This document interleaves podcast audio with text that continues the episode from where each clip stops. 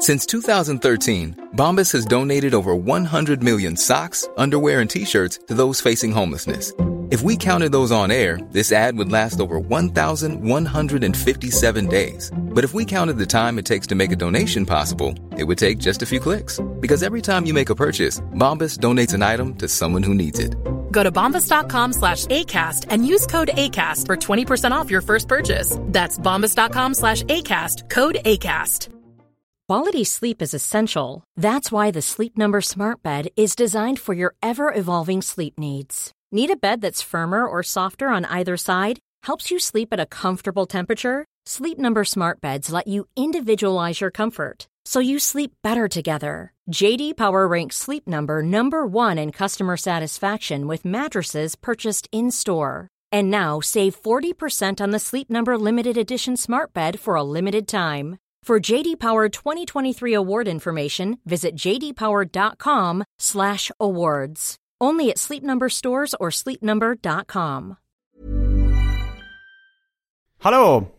Simon Gärdenfors heter jag och snart börjar min podcast Arkivsamtal. Som denna vecka gästas av den mycket rolige mannen Henrik Mattisson. Jag värmer upp inför hans stand-up-föreställning som heter Knulla. På Bonden bar i Stockholm den 19 mars.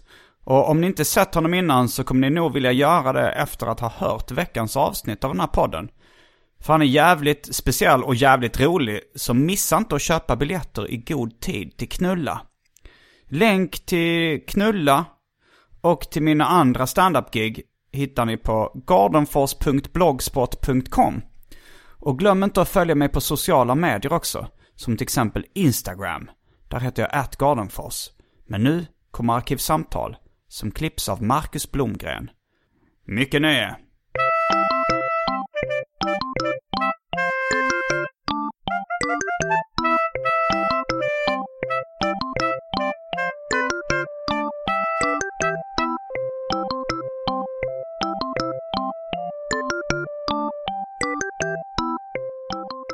Hej och välkomna till Arkivsamtal. Jag heter Simon Gärdenfors och mitt emot mig sitter Henrik Mattisson. Ja, Välkommen hit. tack ska du ha Simon.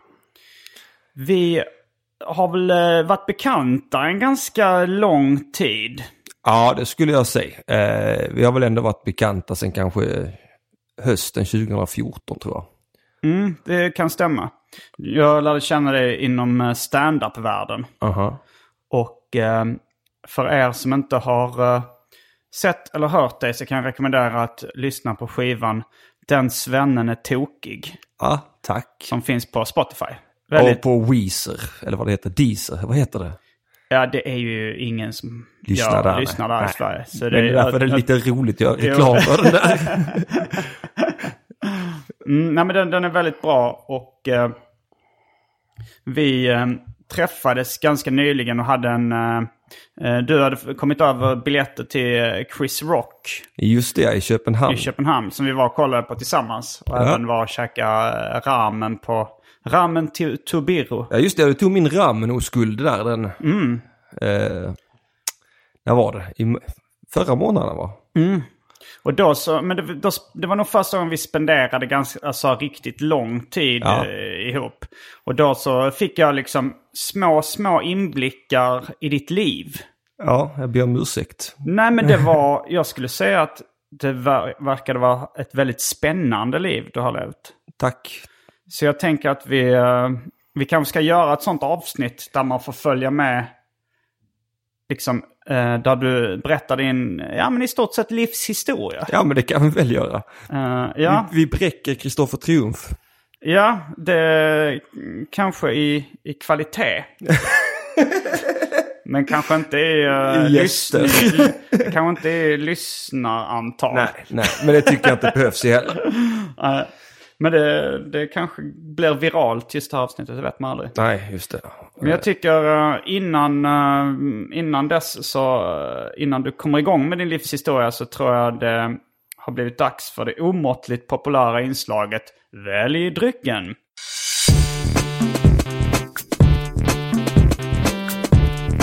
Jag tror vi börjar med det fasta inslaget Välj drycken! Och eh, här är alternativen. Fanta Zero Black Currant. Fanta Zero Apelsin. Eh, energidryck i fem olika smaker. Oj! Gundelsprit, gin, Baileys, Rosita. Häxblandningen. Julcider, Blossa, Old Delhi, vinglögg. Berliner Weissöl, Das Pils, en annan öl. Och för tråkmånsar och nejsägare, vatten. Ja, eh, jag blir nyfiken på fem olika smaker på energidricka. Ehm, det är, då, då kan, vill, vill du ha, vill du, väl, vill du gå till kylen och välja en av de fem olika smakerna då? Blir det ditt val? Jag vet inte. Det, Det finns olika färger, jag har inte lärt mig Aha, alla. du vet det, inte vilka som är vilken smak? Jag Liksom. tror blå är blåbär. Aha, ja, det vill jag inte ha känner jag Uh, spontant. orange ska jag tro är någon slags citrus. Det kan Grön nog är vara Lite, gott. lite päron. Ja. Men du tar orange. Vi tar en orange, En orange, smak. energidryck, orange smak på energidryck. Ja. Eh, och jag eh, tror nog att jag slår till på en... eh, jag är lite sugen på en Baileys shot. Ja, det är väldigt gott. Mm, det är gott. Det, det, känns på hösten så kan jag uppskatta det extra mycket av någon anledning. Jag skulle kunna uppskatta det året om. Mm. Ja. Då är vi strax tillbaks med dryckerna. Kända från det omåttligt populära inslaget Välj drycken. Häng med!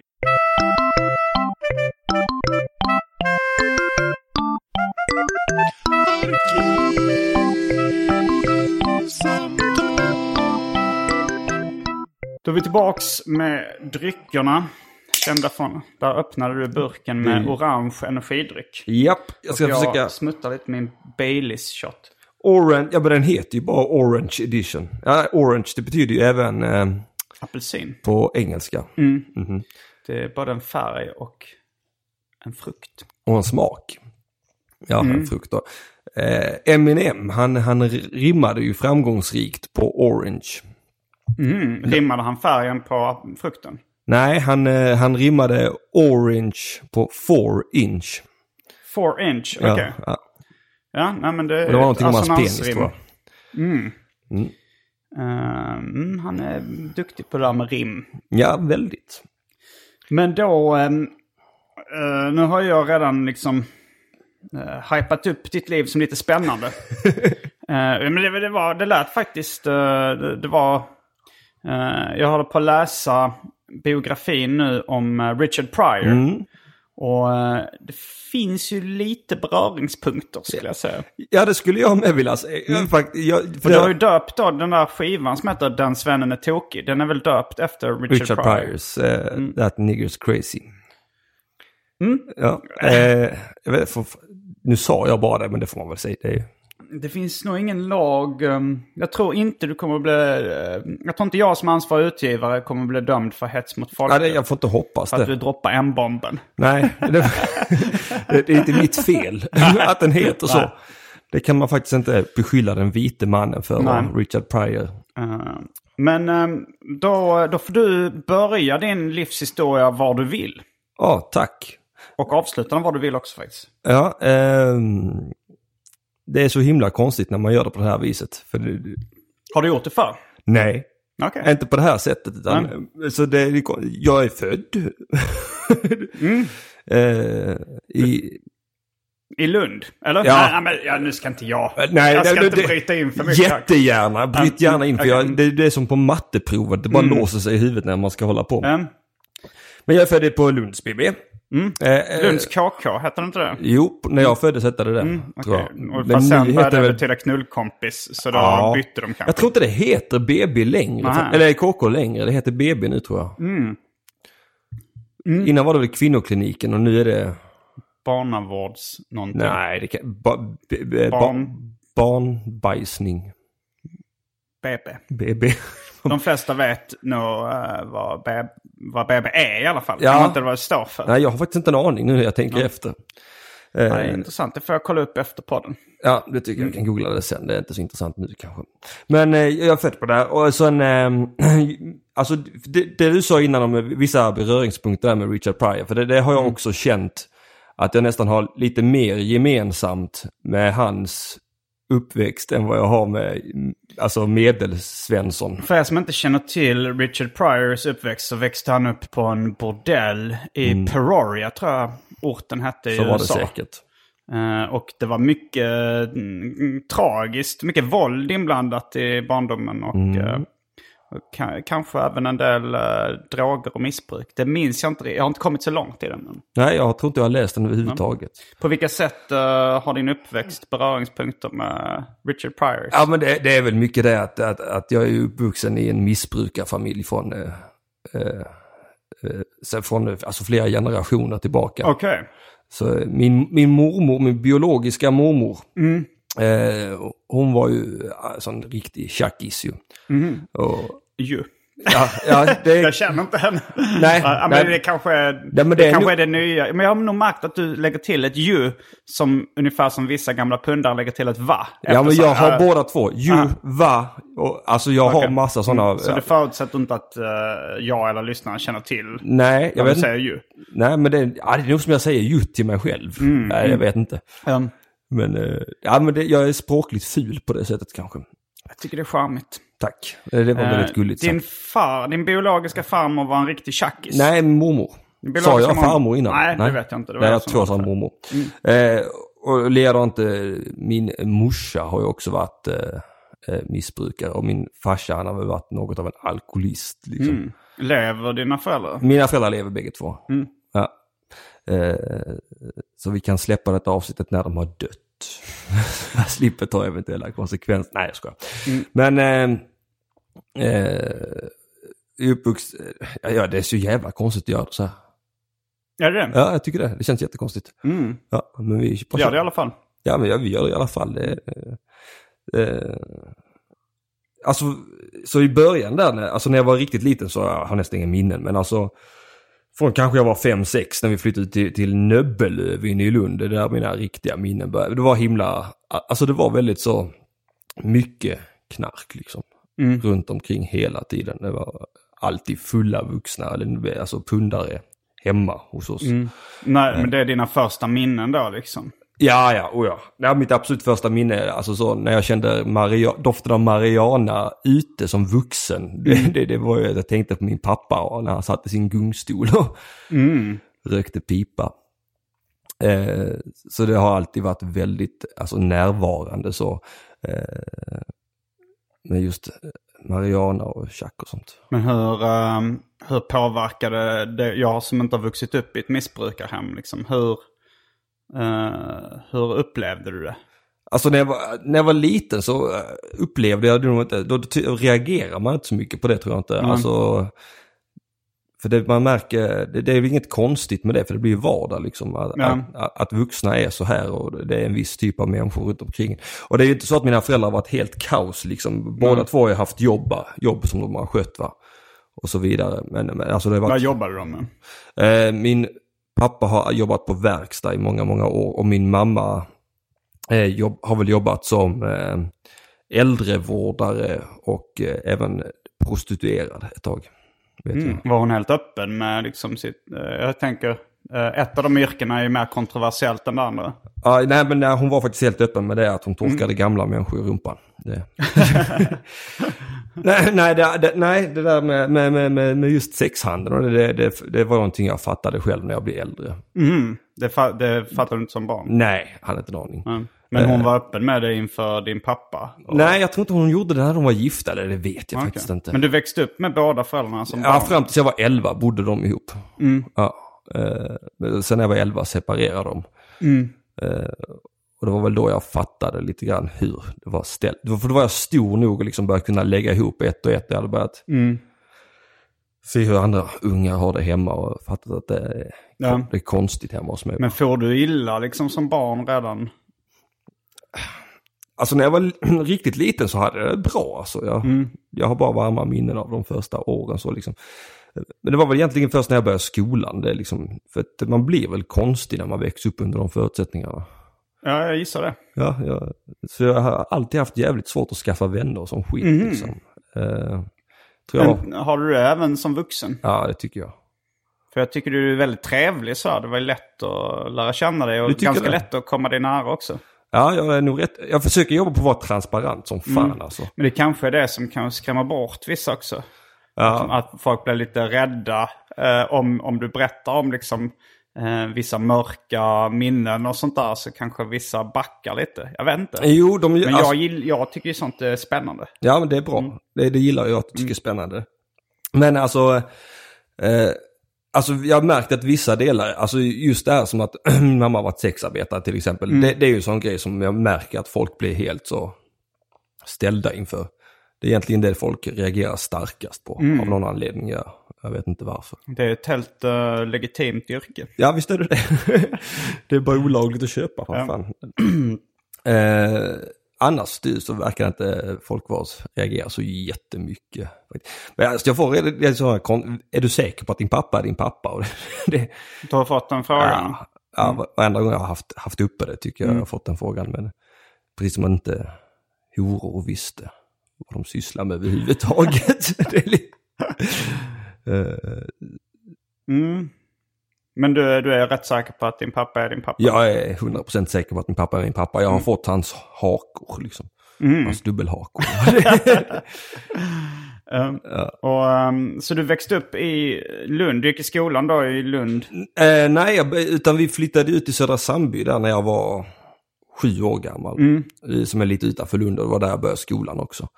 Eh, jag gick ett litet tag på dagis i Lund, tror jag. Blev du liksom en... eh, Blev du en hårding eller eh, vilket, För jag kan tänka mig att folk som blev, växer upp under hårda förhållanden alltså kan bli lite antingen vad som på 90-talet kallas värsting. Eller eh, var, det det, var det det livsstilen du gick in i? Alltså jag var nog helt tvärtom från en värsting. Eh, jag, jag, alltså jag, när jag var riktigt liten, jag är uppvuxen med, med en eh, hund som min kompis. Liksom. Vi hade en hund som hette och långhårig schäfer. Och det var han jag lekte med fram tills jag började skolan. Liksom. Så att jag, jag kände mig väldigt, väldigt vilsen när jag kom till skolan bara. Försökte du liksom bli vänner med de andra barnen? Eller? Ja, men jag hade inte en aning om han gör ju. Nej. Inte en aning. De bara de undvek dig? Ja. Och, eh, ja. var de, blev de rädda för dig då? Eller tyckte de Nej, det det var jag, var- jag tror bara jag var konstig liksom. att, att jag betedde mig, alltså lite aspergigt kanske. Jag vet. Har du någon diagnos? Nej. Nej. Nej, eh, de har försökt sätta diagnoser på honom men eh, det, det har liksom aldrig... De, då, vem, vem Ja, vi har ju varit i... på inom- utredningar? Ja. Mm, du har inte fått något? Jag har inte gått färdigt en enda utredning, ska jag vara transparent och säga, men jag, jag, nej, jag har inte fått något. Nej, det var inget som antyddes. Så att, Eh, alltså jag, jag har gjort sån ADHD, jag gjorde, hade ju ett självmordsförsök när jag var 16 eller 17 då jag hängde mig. Och då, då blev jag inlagd på, på psykakut och fick gå igenom alltså ehm, eh, dels ADHD-utredning och någonting till som de inledde. Och då var de och mätte mina hjärnvågor och sån skit. mm. Och som jag förstod det hade jag ju svarat alla rätt på de här ADHD-frågorna, om man ska säga. Alltså du eh, hade, det antyddes att du hade Jag ADHD? tror att det kan vara, fast jag, eller ADD kanske snarare. Mm, ja. För att jag är inte särskilt eh, hyper tycker jag Men, inte. men varför, hur kom det sig då att du inte fick diagnos? För att du inte gjorde klart? Nej, jag gjorde inte klart ut- utredningen. Okej, Nej. så det, det antyds lite att du har någon form av ADD? Bristande koncentrationsförmåga. Men vad var det som ledde fram till det här självmordsförsöket då när du var 16? Alltså det, det känns ju som att det, det kommer inte från ingenstans. Nej, det hade nog samlat ihop det under en massa år. Alltså, för att jag, jag kände mig väldigt, alltså jag har alltid känt mig väldigt konstig liksom. Mm. Dels här, så jag fick inga kompisar i skolan heller för att jag var konstig liksom. Mm. Alltså Eh. på vilket sätt var du konstig? Alltså det är jättesvårt att beskriva. Jag, alltså, Mm. Det är precis som jag har gått med, en- som har varit en sån plexiglasvägg mellan mig och alla andra Mm. på något sätt. Jag har aldrig fått vara med och leka och sånt när jag var liten. Liksom. Ja, det låter... Du har inga syskon eller? Jo, jag har ett syskon, hon är, men hon är rätt mycket yngre. Hon är sju år yngre än vad jag Okej, är. ja. Det kanske inte var lätt att leka med henne när du var barn nej, själv. Nej, ja, det var, nej, jag blev ju någon slags bonusförälder till henne. Men var du deprimerad då under din uppväxt eller? Eh, Ja, det var... Alltså jag, jag tror att, jag tror med migrän till exempel, jag har ju sån kronisk migrän, jag tror den kommer jättemycket därifrån att jag helt enkelt inte har velat gå till skolan för jag har känt mig konstig och inte Mm. fått vara med och leka. Så att jag alltid är liksom, Så migrän kan vara ett, liksom ett symptom på när tror- man mår dåligt eller är det jag tror det kan vara något eh, psykologiskt försvar eller något sånt. Alltså, det jag bara gissar nu. Ja, att, eh, liksom för att få vara hemma. För kroppen har ju, alltså jag hade ju halsfluss och öroninflammation och sånt hela tiden som barn också. Alltså hela tiden. Minns du första gången du själv eh, testade någon drag eller alkohol? Ja. Ja, ja. Oh, ja. Eh, Jag tror det första jag drack det var nog whisky tror jag. Mm. Som jag stal av en granne. Hur gammal var du då? 11. Okej. Mm. Och var det för att du var nyfiken eller var det av någon annan anledning? Det kändes flippigt. Ja. Men började du liksom missbruka då i så ung ålder? Eller Nej, det... det kan man inte säga. Alltså i den mån jag fick tag i alkohol och sånt så, så drack jag ju det. Mm. Ja. Men eh, det är ju svårt att liksom understödja ett missbruk när man är så liten. Mm. Om man inte... Men du, eh, jag tror de flesta har räknat ut vid det här laget att du har missbrukat. Ja, jag har missbrukat en hel del. Men det, kom väl igång eh, först när jag var äldre liksom. Mm. I vilken ålder ungefär då? Ja, 17, 18 däromkring. Okej, så det var efter ditt eh, första självmordsförsök Ja. Ja. som du började missbruka? Jag skulle säga att det var då det verkligen tog fart i alla fall. Alltså jag, innan dess var jag väl mest experimenterat och lekt liksom. Okej. Ja. Så du levde ett ganska så här, eh, ett ganska ensamt liv med en hund. Ja, när jag var riktigt liten. Okej. Ja, Men, men sen, levde du ett mer socialt liv sen eller vad, vad hände? Eh, nej, alltså jag gick ju i grundskolan fram eh, i Södra Sandby där fram till sexan tror jag. Eh, och, då, och då hade jag fått eh, alltså, båda mina händer brutna av mina klasskamrater vid några, flera tillfällen. Och jag hade liksom fått benen söndersparkade och massa sånt. Jag var alltid, alltid, blåslagen. Var. Eh, och, Så det var inte bara det att de inte ville leka utan de även attackerade dig? Ja, oh ja. Åh jävlar. Ja. Ja. Eh, jag tror jag var sex när, när de knäckte min vänsterhand och eh, sen var jag 12 när jag bröt min högerhand i, i mitt första slagsmål så, så på skolan. jävlar. Ja. Eh, och sen, men då, då hade min mamma precis kommit hem från behandlingshem. För hon åkte in på behandlingshem när jag var 11 tror jag. Vad var det för dragmissbruk Ja, då? ja. Och vilken drag var det hon var inne på? ja, hon var väl mycket på piller gissar jag och chack och, marijuana och alkohol. Piller, alltså det är lite oklart när man säger piller. Jag tänker på ecstasy framförallt, men jag gissar att det inte var det som Nej, var men jag, lugnande. jag, alltså jag är inte helt hundra på vad hon har käkat för piller. För att alltså jag kommer ihåg när jag var, precis där efter mina föräldrar hade skilt sig, jag hittade en stor skål med konstiga tabletter i ett Mm. av köksskåpen. Och då, då frågade jag min mamma rakt ut, håller du på och pundar hela tiden? Liksom. Mm. Och, men då bara blånekade hon och sa, nej det gör jag inte, det medicin. Mm. Men eh, hon drack ju alltid vin och tog piller, men jag har inte en aning om vad det kan ha varit Bodde du hos båda dina föräldrar? eller? Nej, då bodde vi hemma hos mamma. Okej. Mm. Och då hade du kontakt med din pappa under den perioden? Ja. Ja, ja vi var väl där varannan helg tror jag då. Mm. Eh, men... eh, och, eh, så det var liksom... eh, att bli misshandlad av klasskamrater och liksom ett utanförskap och sådär. Det var det som ledde fram till liksom din depression. Ja, liksom det, att, jag skulle gissa på att det sätter sina spår. Alltså Mm. så. Eh, för, sen, för, för när hon kom hem från behandlingshemmet, min mamma, så, eh, så tog hon mig till läkare. Och, Mm. och han dokumenterade mina kroppsskador och så. Och konfronterade skolledningen med det då. Där jag hade Mm. gått i skolan då från det jag var Vilket år var det här ungefär? Du är född... 97 kanske. När Ja, är du född? 86. 86, okej. Ja. Så kan man räkna ut ungefär. Ja, jag var väl 11. Mm. Mm, 12 kanske. Kanske till och med 13. Jag var ganska stor liksom. Mm. Alltså så. Eh, när hon, för hon var på behandlingshem ett år, morsan. Eh, Ja. Så liksom...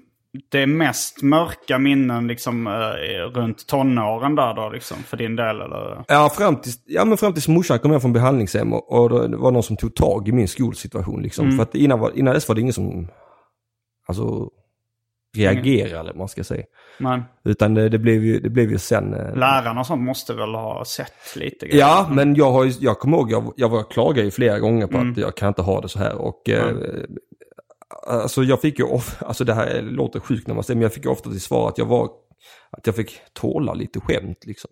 Mhm. Även när, de, eh, när du berättade om kroppsskador? Ja, ja, oh ja, jag kom ju till gips i skolan och, och, det, och det var liksom, ja men du, är- du är lite märklig Henrik. Det, det var flera fröknar som sa det till mig. Mm. Och när morsan kom hem där från behandlingshemmet och kroppsskadorna, alltså de dagliga blåmärkena och sånt, alltså dokumenterades av läkare och han skickade det till rektorn på skolan och berättade att det här alltså utsätts en av eleverna för på, på liksom daglig basis. Då, då var det en rektors svar att ringa till läkaren och kräva att han skulle dra tillbaka läkarintyget på att de här skadorna kan ha uppstått under skoltid. Jaha, och vet du varför det var så? För att... Nej men det ser väl skitdåligt ut för en skola liksom. eh, Om, om en av eleverna liksom blir sönderslagen och får eh, och det ville inte läkaren dra tillbaka? Eller? Nej, läkaren vägrade. Så det, SOS blir inkallat och så blir det här jättelånga SOS-möten och sen till sist blir jag förflyttad till en skola eh, ute på Linnero. Mm. I Vikingaskolan. Blev, blev ditt liv bättre då? Ja, det blev det. Och hur gammal var du då? Då, ja, det var i sjuan. Eh, Det var höstterminen i sjuan jag kom ut där. Hur gammal är jag när man går i sjuan, det vet jag inte. ja, då kanske man är 14, 14 och ja. sånt.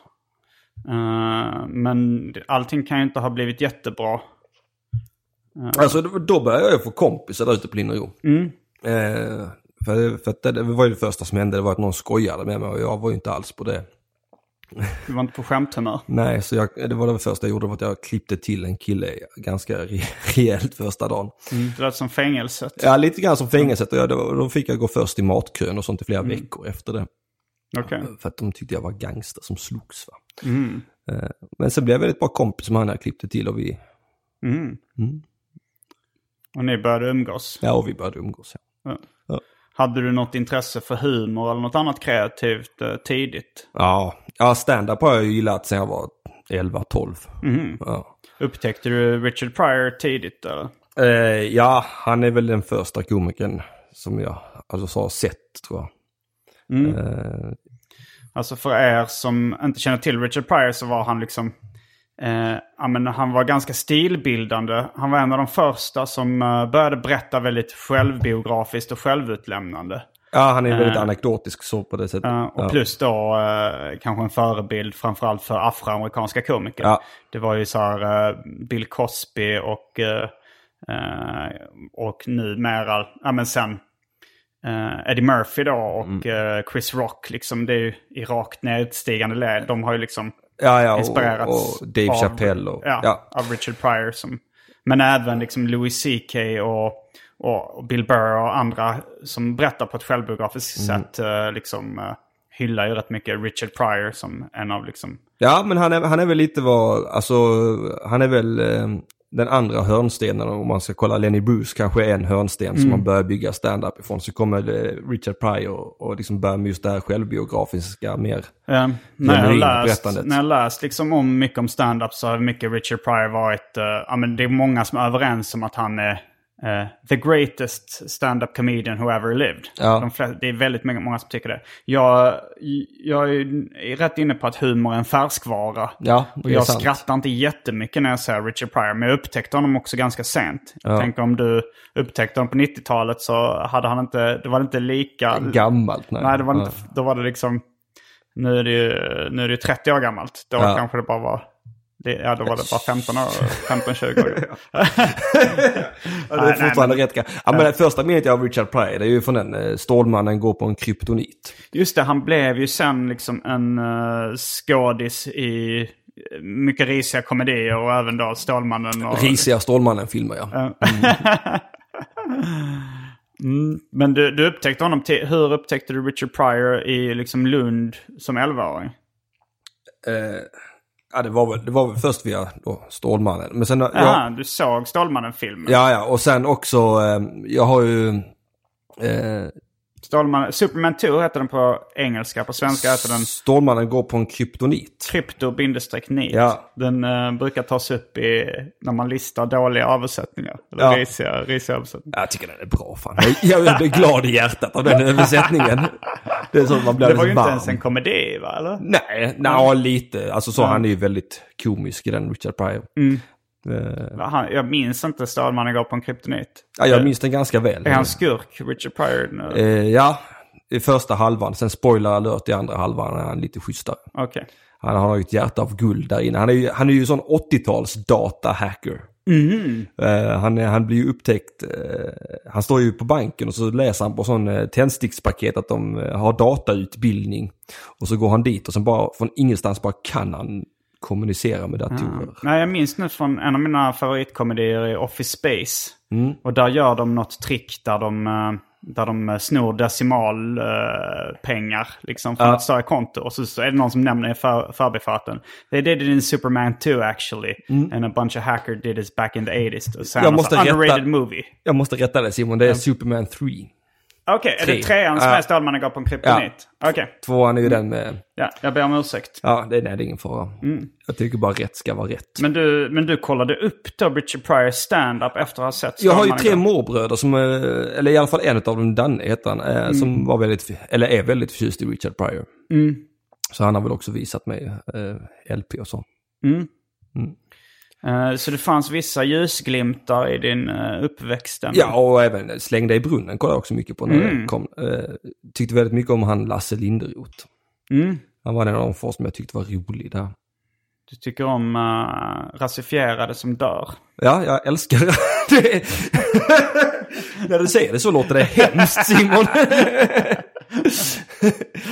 vad, vad är det bästa med Richard Pryor? Ja men det är att han dog alltså. Han satte även eld på sig själv. ja just det ja. Eh, när han skulle, när han... ehm, Det var väl eh, eventuellt ett självmordsförsök? som jag har förstått det så var det väl det. Alltså, Eller att han såg på... Det var, vem fan var det som Han berättade? sa någon munk. Jag såg en dokumentär om Richard Pryor. Ja. Där eh, de berätt, det var hans eh, kompis han pundade med som berättade att han hade sett någon munk som tog livet av sig på tv genom att sätta fel på sig Ja själv. just det ja. Och då gick han ut i köket och hällde sprit på sig själv tror jag det var. Eller kompisen gick ut i köket för att hämta någonting. Aha. När han kom tillbaka så var Richard Pryor brinnande i- inne i... Han överlevde dock det. Ja, det gjorde han. Och det blev en väldigt rolig rutin sen i efterhand tycker jag. När han berättar om efter brännskadorna, när han ska bli tvättad av sjuksköterskorna.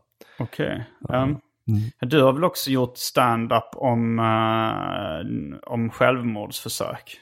Ja, jag försöker i alla fall. Ja, jag har hört det. Jag har hört det. får skratt på det. Så det har jag ändå... men, det, men det blir ju också en ganska svår balansgång när man, när man tar upp sådana extremt mörka saker Ja. och, eh, och ändå ska göra det roligt på något sätt. Ja, Eh, jag gillar ju väldigt mycket den balansgången när, när, man, liksom, när man känner att det blir så extremt mycket nerv i det på något sätt. ja. Att, uh, ja men, Alltså jag tycker det, alltså det är ju svårt att göra den, alltså stand-upen, det, för att jag tycker folk fan reagerar fel. Alltså, alltså ibland.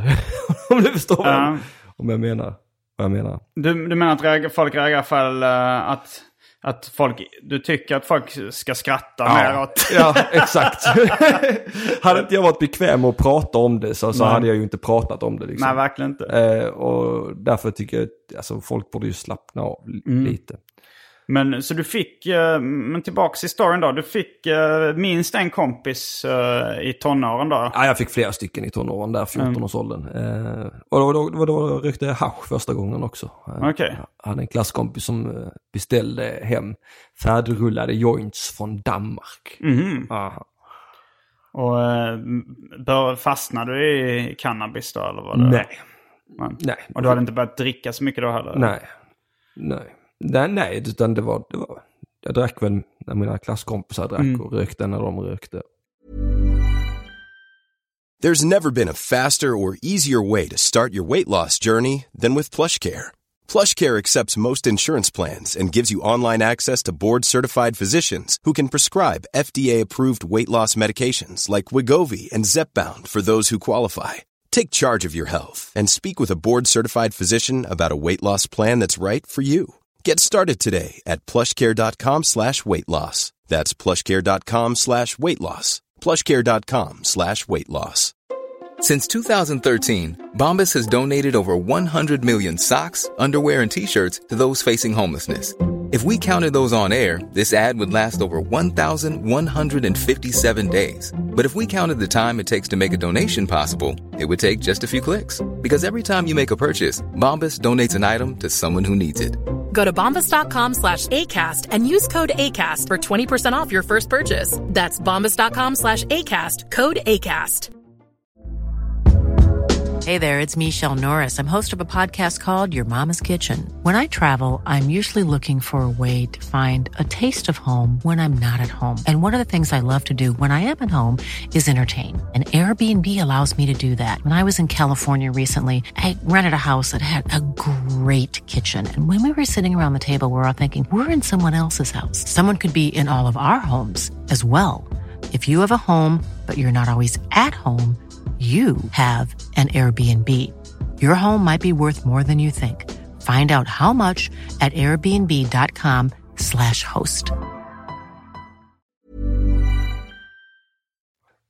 Vad hände sen då? För man är ju nyfiken på det. Det känns som att det har blivit en vändning mot det positiva. Men sen så vet vi också att du hade det självmordsförsöket vid 16 års ålder.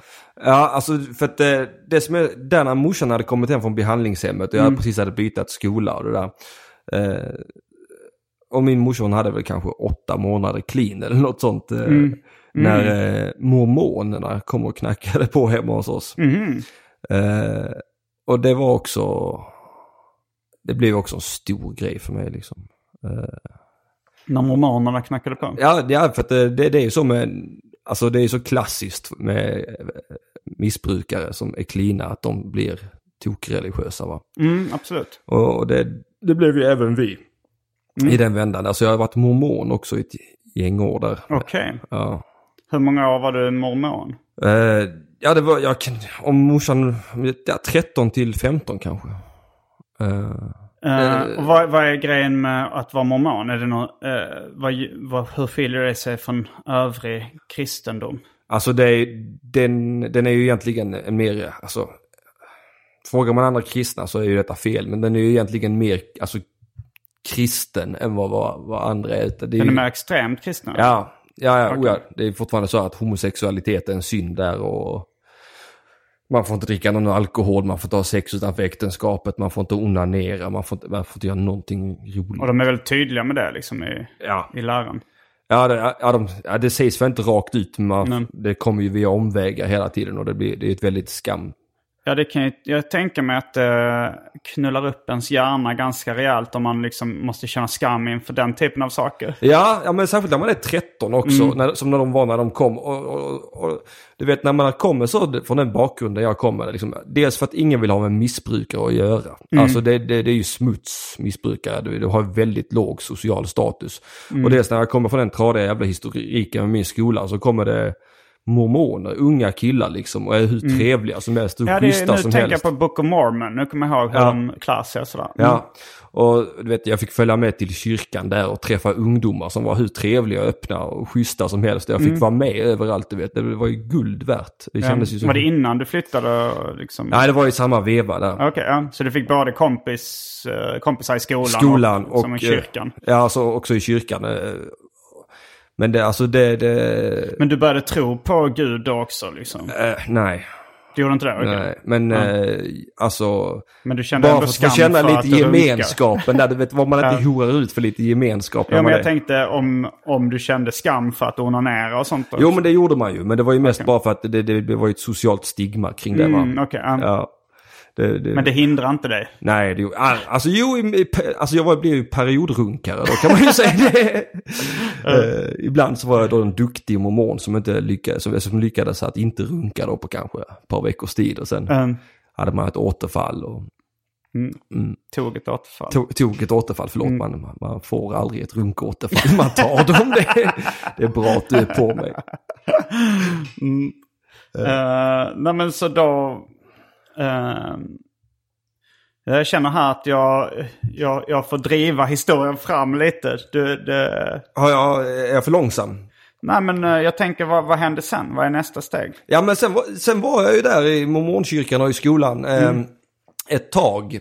Eh, sen, var det ju det, sen var det ju en tjej som blev eh, våldtagen där i mormonkyrkan av sin pojkvän.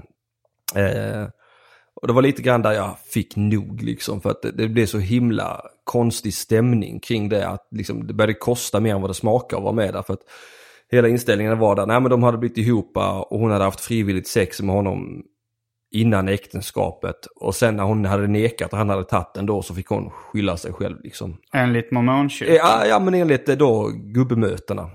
I och med att man blir, man blir prästvigd väldigt tidigt i mormonkyrkan. Så man är, jag var ju präst redan när jag var 14 i mormonkyrkan. Du var präst? Ja, Okej. man har ju olika eh, steg i prästadömet inom mormonerna. Så då var jag, alltså, vad heter det, diakon eller något sånt skit. Dia, Diakonprästämbetet. Och, så då fick jag ju sitta med på de här prästmötena och höra hur man pratade om den här tjejen. Att det liksom var mycket, alltså, hon hade ställt upp en gång, män kan inte kontrollera sig, eh, felet ligger på henne liksom. Det var ju verkligen sån hundraprocentig klockren victim blaming liksom. Mm. Ehm, Det låter obehagligt. Ja, så då försökte jag lämna mormonkyrkan när jag Mm. var 14-15 där. Men då fick jag till svar att då ska jag vänta tills jag var 20 och se om jag kände likadant då. Okej. Ja. Mm. Men jag löste det genom att eh, helt enkelt följa med upp till templet här i Stockholm eh, och onanerade inne i templet. Va? Ja, det gjorde jag. Inne på toaletten förvisso, men när jag berättade så... är mitt otroliga civilkurage va. Så, någon var tvungen att sätta ner foten. Va? Jag runkade i templet. Och så berättar du det för liksom... Och då så blev du utesluten? Ja. Mm. Jag vill ändå höra... Du, alltså var det på ett möte? Berättade du inför många Nej, jag folk då? berättade inför vår biskop i församlingen. Okej. Att Alltså, ja, ja, men det var ju ett sätt för mig att visa att hit men inte längre. ja. Men du sa det, sa du att det var liksom för att du ville dra dig ur? Eller liksom? Ja, nej, men det hoppas jag att de förstod, för jag var ju väldigt tydlig med att jag inte ville vara med. Nej. Nej, men Men jag, jag tänkte att de kanske tolkade det som att du, inte, att du var så sprängkart att du inte kunde hålla dig från att runka ens då. Liksom. nej, men jag tror jag var rätt tydlig med varför jag gjorde som jag gjorde. Du härdade liksom Ja, ganska ja, det- jag var medvetet. därför. Ja, det var ju en medveten hädning emot deras jävla tempel. Fuck you guys. Ja, det var ju rätt bra protest eftersom det, det skadar ju inte heller någon ifall du gör det i, bakom en lykt dörr. Nej, nej, det var ju ingen blottning eller något sånt Nej, nej. inblandad i det. Jag gick in på toaletten och sen... Du förenar nytta med nöje så att Jag säga. förenade nytta med det. Jag gick in på toaletten och tog på mig själv till klimax och lämnade. Och det var nog för dem för att låta det gå. Ja, ja, ja. Mm. Ja, jag har ju fått lite påhälsningar även. Alltså det var inte så länge sedan, kanske det var två år sedan sista Mm. månaden var hemma hos mig med lite bullar va. Men då, ja, Nej men då säger man bara tack tack. jag Nu- tänker ändå att Bulle är någon runka bulle-anspelning. kommer två 19-åringar hem till mig nu efter 30 med bullar. Jag bara, aha, ja, ja, men jag förstår vad ni menar grabbar. Kom så kör vi. Okej, så då blev du, då fick du lämna vid 14 års ålder? Ja, sen har inte jag varit där sen jag var 14 skulle jag gissa. Nej. 14-15. Eh, utan då blev det mer istället eh, fest va. Mm. Det blev, du började festa Ja, det med, blivit- med dina skolkompisar då istället? Ja, det var ju, det var ju, jag fick ju, då fick jag ju leva som jag ville liksom. Eller det har jag ju fått hela tiden, men alltså du förstår vad jag menar. Att, att eh, hade ingen mor, latent mormonism som höll Nej, mig okej, tillbaka. ja. Eller så. Eh, så då, ja det var väl egentligen där jag verkligen började supa och röka som fan. Då var vi 15 Ja, ålder. 16, 15, 16. 15, 16. där. Och då Ja. började du röka hasch Ja, då, ja, oftare och mer liksom. och dricka? Ja, oftare och mer. Okej, Ja. men, det, men det, var, det var inte varje dag då eller? Nej, nej, Nej. utan det tog ett tag innan jag hade kommit så långt Mm. att jag var på det varje dag. Dag. Utan det var, det var väl efter självmordsförsöket där när jag var 16 eh, som det började eskalera. Men alltså jag har ändå haft jävligt roligt, måste jag säga. Ja. Eh, det finns många fantastiska droger som jag har tagit och haft mycket fantastiska upplevelser på. Har du testat alla droger som finns? Nej, jag har inte gjort det. Inte heroin? eller? Inte heroin och jag tror inte jag har tagit LSD heller, Nej. tyvärr. Det skulle jag gärna göra. Jag har tagit svamp. Mm. Eh, Men vad var det som eh, ledde fram till självmordsförsöket då? För det låter ju, alltså så här, det fi- du har ändå börjat få kompisar, du har sluppit mormonpressen. Eh, Du har börjat dricka men kanske inte varje dag. Nej, men jag... jag, jag alltså jag eh, har... Mm. Men det var, var det liksom en lång mörk period Alltså jag har nog aldrig in mått... på den liksom? Inför Jag har, den? alltså jag har väl aldrig mått riktigt bra liksom. Nej. Nej, jag, A- Aldrig någonsin under hela ditt liv?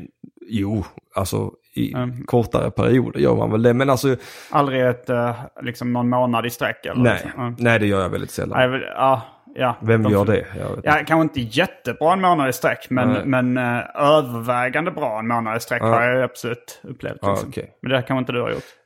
Jo, det har jag säkert gjort. Mm. Det, det låter ju hemskt med att säga att jag inte har gjort det. Ja, men om det är sanningen så får du gärna berätta det som det är liksom. Nej, men alltså jag... Fan, jag var väl jävligt less, ledsen liksom. Mm. Alltså jag har ju aldrig haft något självvärde så, eller vad man ska säga. Haft och haft. Eller Du har. har k- känt att du inte har haft det. Nej, exakt. Jag, jag har aldrig haft någon vidare självkänsla liksom. Men, Och, och så har det varit, alltså fram tills jag blev pappa egentligen så har jag väl känt mig ganska så överflödig här i världen. och när blev du pappa? När jag var 23, Det är ändå ganska tidigt. Och idag Ja. är du... 31. Okej. Men, eh, så det, det, men det var väl det att allting kom ikapp mig när jag var där 16-17. Mm. Att jag helt enkelt var trött på det och ville inte vara med längre. Men Mm. blev det bättre sen? Eller det låter ju som att du började missbruka rejält efter det. Det var inte så, men du, du, du, överlevde självmordsförsöket. Ja, det gjorde jag. Eh, var det liksom... Var det av misstag du, du överlevde det? Eller vad, hur- jag, fick, jag hängde ju mig ju Mm. i, i en eh, telefonsladd. Eh, En sån gammaldags Tele- snirklig liksom. Nej, det Mm. gjorde jag inte. Utan det var den andra änden mellan väggen och okej, telefonen. där, Ja, som jag skar av med morakniv och sen fäste jag den i taket och knö- knöt runt halsen och sen helt enkelt ja, hoppade ner från en stol. Mm. Och blev hängande där. Okej. Och det, först var det nice. Men sen började, alltså, sen började man bli alltså, soft i huvudet va? och det började smaka blod i munnen och sånt skit. Och, Mm. och då fegade jag ur helt enkelt. Då hade jag inte staken till att göra det. Så att då lyckades jag få tag i den. Jag har lagt morakniven på min förstärkare. Mm. Så jag lyckades precis få tag i den och skära ner mig själv. Okej. Mm. Eh, och hur kändes det efter det? Var du glad att du levde? Nej, alltså det, det var ju också...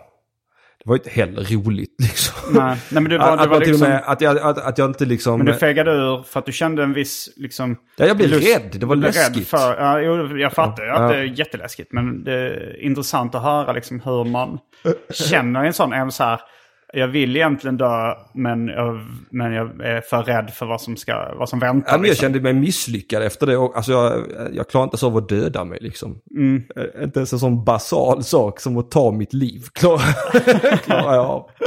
Eh, Så du, du, du, det blev inget så här, vad skönt att jag lever liksom. Nej, Nej. nej. Ja, det blev väl lite, så, lite skönt så att mina föräldrar slapp hitta mig död och lite sånt kunde jag ju känna. För att det fattar jag ändå att mina föräldrar bryr sig om mig liksom. Berättade du för folk att, eh, alltså, var du öpp, lika öppen Jag med berättade det? för en kompis. Ja. Eh, och hon ringde också till psykakuten åt Okej. mig. Och så fick jag åka in på... Du berättade inte för dina föräldrar då eller? Nej. Nej. nej. Och då åkte du in till psykakuten. Ja, och fick sitta bakom en sån här järndörr i flera timmar. Åh jävlar. Det känns som bara mer och mer straff liksom. Det är ingenting som är så mycket bättre. Ett straff som aldrig slutar ge. Nej, men, det, det, men det är så här, man tänker ah jag överlevde, nu kommer jag till psykakuten. Du hamnar bakom en järndörr i flera timmar. Ja. Nej, så satt jag där och så fick jag komma in till en läkare där. Ehm, Ja, hon sa att jag fick åka hem och skärpa mig i stort sett. Jaha. Ja, ja men det, hon menar på att det var lite samma sak som när, när, när man skar sig i armarna. Att det liksom, Det här var på 90-talet eller? ja det här var tidigt För 2000-tal. det känns som att de måste väl ha börjat ta sånt på allvar mer på Ja, jag hoppas tid. det, men å andra sidan är det fortfarande en överrepresentation bland oss killar i självmordsstatistiken. Så jag vet inte om det kanske är någonting man bara gör med snubbar liksom. Att fan, man up lite grann. Skärp dig. Ja, ännu, ännu en nackdel med könsroller. Ja, nackdelen. Men, ja, det är kanske en nackdel. Ja, men jag menar att det är ju en nackdel att, att behandla könen olika ja, det är det ofta. Ju. Ja, det är det. Eh, men, eh, men så de, de skickade hem det och sa skärp dig Ja, fan. ungefär så. Sen fick, sen fick jag gå sån här ADHD-utredningen där Mm. då, som jag kom in på. Eh, som jag aldrig gick färdigt i heller. Och, men det var där du började dricka och knarka mer då? Ja, ja, ja, sen, ja, jag fortsatte. Jag körde väl på med, med sprit och knark liksom. Mm. Mhm.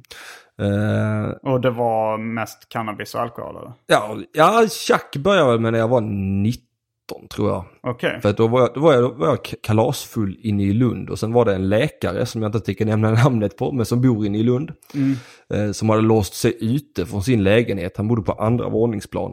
Ehm, Eh, stötte jag på honom och så sa han, eh, sa till honom att jag kunde hjälpa honom genom att klättra upp för hans stupränna och in i hans lägenhet och släppa in honom. Och så gjorde jag det och då fick jag tjack som tack. Mhm, av läkaren? Ja, av läkaren. Men hade han det på laglig väg eller liksom? Ja, jag gissar på det. Han, han hade väl något medicin, han hade massa mediciner i något rum. Jag fick i alla fall med in i rummet men han kom ut med tjack, eh, pul, i pulver liksom. Aha. Eh, så där köpte jag tjack sen efter det. Och, Du eh, köpte av Chuck av den här läkaren? Ja, det gjorde jag. Eh, för det, det lärde jag mig ganska snabbt där då. Att, för att eh, när jag tog tjack första gången då var jag som sagt packad. Va? Och när jag tagit tjacket där, för att man blir ju nykter känns det som. Det blir sån återställare i hela huvudet. Man känner sig så, så jävla fokuserad och nykter. Så det blev en sån grej när jag eh, var för full för att rulla en joint till exempel. Så kunde jag ta lite tjack för att nyktra till så jag kunde rulla en joint så jag kunde röka den så jag slapp vara nykter. Alltså det, Men så den här perioden av eh, missbruk då, liksom kanske mellan 16 och, och eh, fra, fram, fram tills... eh, När var du, när var du, för nu idag är du nykter och dragfri. mm, det är jag. Och vilk, när var du blev det? Eh, jag var 22. Så då hade du en period av kanske fem år då, eller sex? Ja, jag skulle säga att mitt ordentliga missbruk det var väl egentligen där mellan, alltså då kanske 19 till 22 då. Eh, men jag skulle säga att det sista året där mellan 21 och 22 var mitt värsta liksom. Du mådde dåligt då också? Ja men, nej, men alltså det, det är ju nästan, jag kommer nästan inte ihåg någonting. Alltså, Nej. nej. Allt jag vet är att folk, folk som såg mig på bussen, alltså busschaufförer och sånt kunde säga till mig att jag måste fan sluta supa hela tiden. Alltså folk, eh, folk berättade att de hade sett mig sitta och spy mitt så här vid 11 på förmiddagen, alltså i olika skyltfönster i Lund och att jag liksom, ja, jag var ofta, Hade du börjat med stand-up då redan? ja jag började med stand-up när jag var 19. Okej, så det var ungefär samtidigt som du började med amfetamin? Ja, ungefär samtidigt ja. Det- Och hur kom du in på det, den banan? Uh, Stand-upen? Eh, ja, det, jag, jag, ja, just det, för jag har ju pluggat teater då va. Så, jag, så jag var ju dansare och, och höll på eh, mycket med amatörteater. Eh, och I Lund? Ja, i Lund. Ehm, och sen var det en dag vi skulle göra en så här massa olika kort, kortare eh, föreställningar, alltså sketcher eller man ska säga. Och jag, jag skulle läsa upp en dikt då, som jag hade egen komponerad dikt. Ja. Ehm, och, eh, och så skrev jag då innan dikten en sån här ursäktstal för dikten. Alltså ett försvarstal för dikten. och när, när jag gick upp och, och gjorde den sketchen där så fick jag, alltså det blev så roligt. Folk skrattade, jag fick applåder och jag fattade, fan det här är ju, alltså stand-up är nog fan jävligt roligt alltså, om det är så här det ska vara. Så där fick jag en idé att jag ville testa stand-up. Och så mejlade jag, för det, det var, detta var ju då 2004, 2005. Sånt. Så då började jag mejla runt, liksom, hur fan börjar man med stand-up? Liksom. Ja. Jag hade inte en aning. Men till sist så var det någon som tipsade mig om Bungee Comedy här uppe i Stockholm. Så jag gjorde min debut för Anders Selin och Özz Nujen. Okej, I vilka, vilka var det som vann det 2005. året? Kristoffer Appelqvist tror jag. Okej. Och Soran Ismail var också med det året. Det- Nej, jag tror det var eh, Soran som vann. Kristoffer Appelqvist tror jag var med, men han gick... Ja, han, kanske vann kom inte. tvåa då. Men han gick ju Okej. direkt vidare till tv liksom. Mm, Okej. Och jag var, jag var bara med i första deltävlingen och eh, i finalen tror jag. Jag, var, jag var med vid två tillfällen. Jag tror det var tre Mm. eller fyra egentligen. Men, eh, men du, då hade du blivit ganska populär eller liksom. För att eh, alltså under... Du, du berättade ändå att liksom du kanske så var... Eh, hade tuppkam och... Eller? Ja, jo, oh, ja det hade jag. Ja. Fast inte när jag började med stand-up utan då, Mm. då hade jag ju... Jag hade håret färgat, svart hade jag. Okej. Men eh, in, innan det så var det mycket tuppkam och sånt. Var du punkare? Jag var punkare. Mm. Och Det, vill- det vill jag påstå. Och streetdansare har du berättat? Ja, jag gick på streetdance också eh, under en period. Men, men hur- liksom när var det eh, du började, det började vända? Liksom, för du, för att du var väl liksom så här först att ingen ville leka med dig till att du hade en kompis. Men sen har jag uppfattat det som att du var en ganska populär person. Ja, men sen, jag, sen började jag spela, jag började spela i punkband uppe Mm. i Johannishus. Eh, I vad? Johannishus, det ligger i Blekinge. Okej. Flyttade du dit eller? Nej, nej, jag träffade, jag tror det var min flickväns kompis. Mm. Så du fick, eh, du blev populär bland tjejer också då tidigt eller? Ja, populär populär, men eh, jag var väl 16 kanske när jag träffade min första flickvän. Du var 16 då? Ja. Och du träffade henne genom partyscenen då eller var det? Nej, hon var ihop med en av, en av mina kompisar. En av mina bek- eller ett komp- bekanta. Um, Eh, och så blev vi ihop istället. Okej. Mm. Men var du populär bland tjejer då i den, under den perioden? Ja, det blev, vill jag nog ändå säga. För jag, det, första förhållandet jag hade det var kanske i halvår. Och jag tyckte fan det löste av sig, varje förhållande har löst av sig med, med ett eller två månaders mellanrum fram tills jag var kanske 28. Mm. Ja, så jag tycker alltid jag har varit i förhållande typ. Okej. Ja. Ehm, och du, du var... Du, hur kom det sig att du började med street dance? Ja men det var ju när jag var, jag var, det var ju innan eh, jag bytade skola. Jag började dansa på dansskola. Och då var det för att Michael Jackson såg så jävla flippig ut. Jag ville lära mig moonwalk och sån skit. För det låter ju ändå som att du var en rätt, alltså så här, även sexuellt eh, attraktiv och spännande då. Om liksom en dansarkropp, vältränad, punkarkille som spelar i band. Och då kanske, om ditt missbruk inte har eskalerat till, till den nivån att du är jätteobehaglig. Nej, Så kanske det bara är lite spännande liksom. jag, var, jag var nog ganska spännande fram tills man eh, lärde känna mig, det tror jag. Att jag Var- kunde vara lite spännande och snygg. Ehm, Ja, men sen när man lär känna mig så rätt knäpp också liksom. Alltså så. Nu verkar du ha blivit rätt lugn. Alltså jag tror det kommer, för folk som bara träffat dig i stand-up-världen nu, Mm. eh, så kanske du mer ger ett så här Alfons Åbergs pappa-intryck. Liksom. Gör det? Ja, men en ganska Ja. lugn, harmonisk eh, man liksom. Ja, tack. Som är på, så här, du får ju inga utbrott och du, blir, du verkar inte bli arg speciellt lätt. Nej. Eller, eller sådär. Men eh, så jag jag har tror det, ett- det kommer nog som en överraskning för många som har träffat dig. Att du har varit eh, utflippad. Ja, jag kan nog bli rätt arg fortfarande. Fast det är väldigt sällan. Jag har, det har jag också gått terapi för. Alltså sån ilskehantering, terapi för att... Jag kommer ju i slagsmål hela tiden. Hela tiden förr i tiden. Eh, lilla minsta så började jag veva. Eh, och då fick jag via socialtjänsten gå någon jävla lugna ner dig-kurs. Okej. Be- Blev du fälld för något brott liksom? Eller något sånt? Eh, nej, jag är aldrig fälld för misshandel. Nej. Jag är fälld för eh, skadegörelse vid ett tillfälle. Och sen har jag suttit i förhör, alltså säkert hundra gånger. Jävlar. Om, Ja. Nej, kanske inte så många gånger, men jättemånga gånger. Alltså för många gånger. Angående ja, langning och sånt. Eh, men vad var det sen som fick dig att sluta och bli nykter och dragfri? Ja, Det var en tjej såklart. Jag, eh, Men du hade ju många tjejer på vägen. ja, men sen eh, när, när jag var där, jag träffade ju en tjej som hette, eller heter, hon är inte död, hon heter Amanda som, eh, som jag blev väldigt, väldigt förälskad i. Och vi var ihop i två år eller något sånt. Mellan hur gamla var ni då? Ja, hon var väl 17 och jag var 20 kanske. Okej. Jag hade 20 börjat varit för hon stack när jag var 22. Eh, eh, och hon fick ju verkligen mitt sämsta år där. Alltså det sista året där när jag alltså inte gick och la mig nykter en enda kväll. Bodde ni ihop eller? Eh, I stort sett. Okej. I stort sett. Vi, hon var alltid hemma hos mig och sov över i alla fall. Eh, och en kväll fick hon väl nog bara. Eh, jag hade inte hört, eller jag hade hört av mig.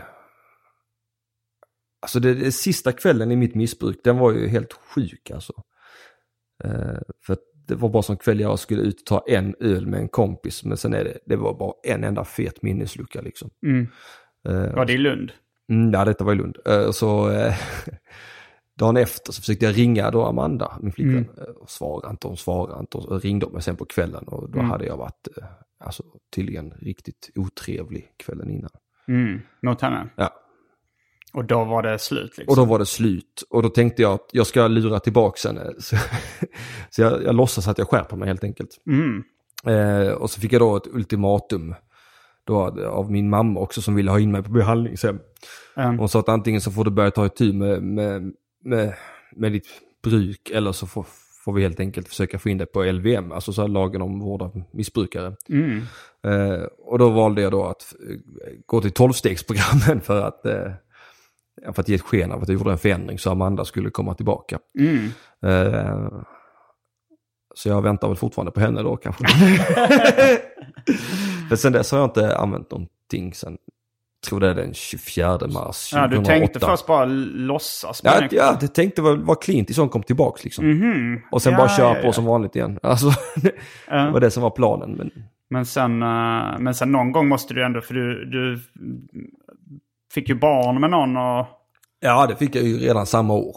Okej. så Eller jag fick träffade inte någon ny hyfsat snabbt då? Jag träffade någon ny efter kanske åtta, när jag varit åtta månader clean också. Okej. Träffade jag Michelle. Mm. Som jag har barn ihop med idag. Men ni är inte tillsammans nu? Nej, vi är inte tillsammans nu. Och eh, var det när du blev nykter som du började köra mer stand-up eller liksom tog tag i den biten? Eller? Eh, ja, 2010 gjorde jag väl min stora, stora, inom situationstecken, comeback. Liksom, att jag började köra på klubbar och sånt igen. Mm. Vi hade ändå kört på klubbar då fram tills jag, det kraschade helt för mig den här Mm. kvällen. Men vad gick du upp eh, liksom påtänd och full då? Ja, och ja, och ja, jag har gjort någon vända här i Stockholm. eh, eh, som, jag, åkte, jag åkte bil upp med en av mina langare. Och vi rökte en joint var tionde mil för att fira. Det tog oss 24 timmar att köra från Lund till Stockholm. Okej. Ja, för det gick bara långsammare och långsammare och man har sådana jävla munchies. Vi har stannat vid varenda jävla frasse längs hela jävla vägen liksom. Så, så vi, vi sov väl i bilen utanför Det är Stockholm. den sämsta av hamburgerkedjorna skulle jag säga. Ja, det är det absolut. Men det skiter man i när man är lite hö- hög. Det måste in i munnen bara. Och så bodde jag då hemma hos en, eh, en nu ska vi anonymi- konsult på ett stort företag. Eh, som hade en eh, arbetslägenhet lägenhet i Stockholm. Eh, bodde hemma hos honom, hans polska flickvän. Eh, och söp och tog tjack och rökte marijuana. Och sen åkte in till Stockholm och eh, gjorde Big Ben Comedy Planet var det en klubb som hette då också. Mm. Och eh, ett par ställen till. Hur gick det att gå upp på scenen när det... När Ja. du var liksom... Körde du plan...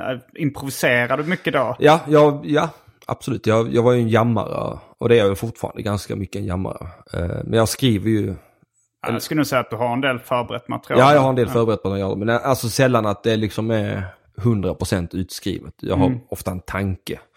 Men eh, eh, då jammade jag mycket. Eh, och jag har, det är svårt att säga hur det har gått för mig för att jag kommer knappt ihåg någonting. Det är liksom bara ett jävla blurr av livet. Du fick post. Mm, jag fick post. Trevligt. Så, eh, och sen fick du barn och då, och då, då var, men då var du ändå inne i en nykter period liksom. Ja, då hade jag fan varit clean i, om hon kom 2010, två år. Och eh, vad lever du för sorts liv idag då? Nu lever jag ett single, Single life. single daddy life. Men du, men du har ett vanligt jobb. Ah, jag jobbar som CNC-fräsoperatör. Vad är det för något? Eh, programmerar en maskin till att tillverka olika bitar. Mm. Olika detaljer som man säger i branschen. Och du... ehm, det, så du, hur, länge har du varit, eh, hur länge har du varit nykter och dragfri nu sa du? Det är tio år eller? Snart? Ja, det blir det ju nästa år i mars. Det, låter, det känns som att du är hyfsat eh, på den säkra sidan då va? Alltså det, jag, jag tycker inte det låter som det är så stor risk att du skulle falla dit igen. Nej, jag vet inte. Jag, Men, jag tror inte det. Jag är inte särskilt sugen. men, eh, men eh, mår du bra idag? För, ja, men du nämnde innan så att du inte hade haft eh, någon månad av övervägande positivt mående. Alltså jag kraschar ju varje sommar. På sommaren, det är lite ovanligt. Det är ofta vinter. Och jag skulle säga att sommaren 2017 har nog varit min hårdaste krasch på flera år. Aha, att det var, jag bara mått skit. du blev deprimerad eller? Ja, ja, ja. Och du har aldrig liksom...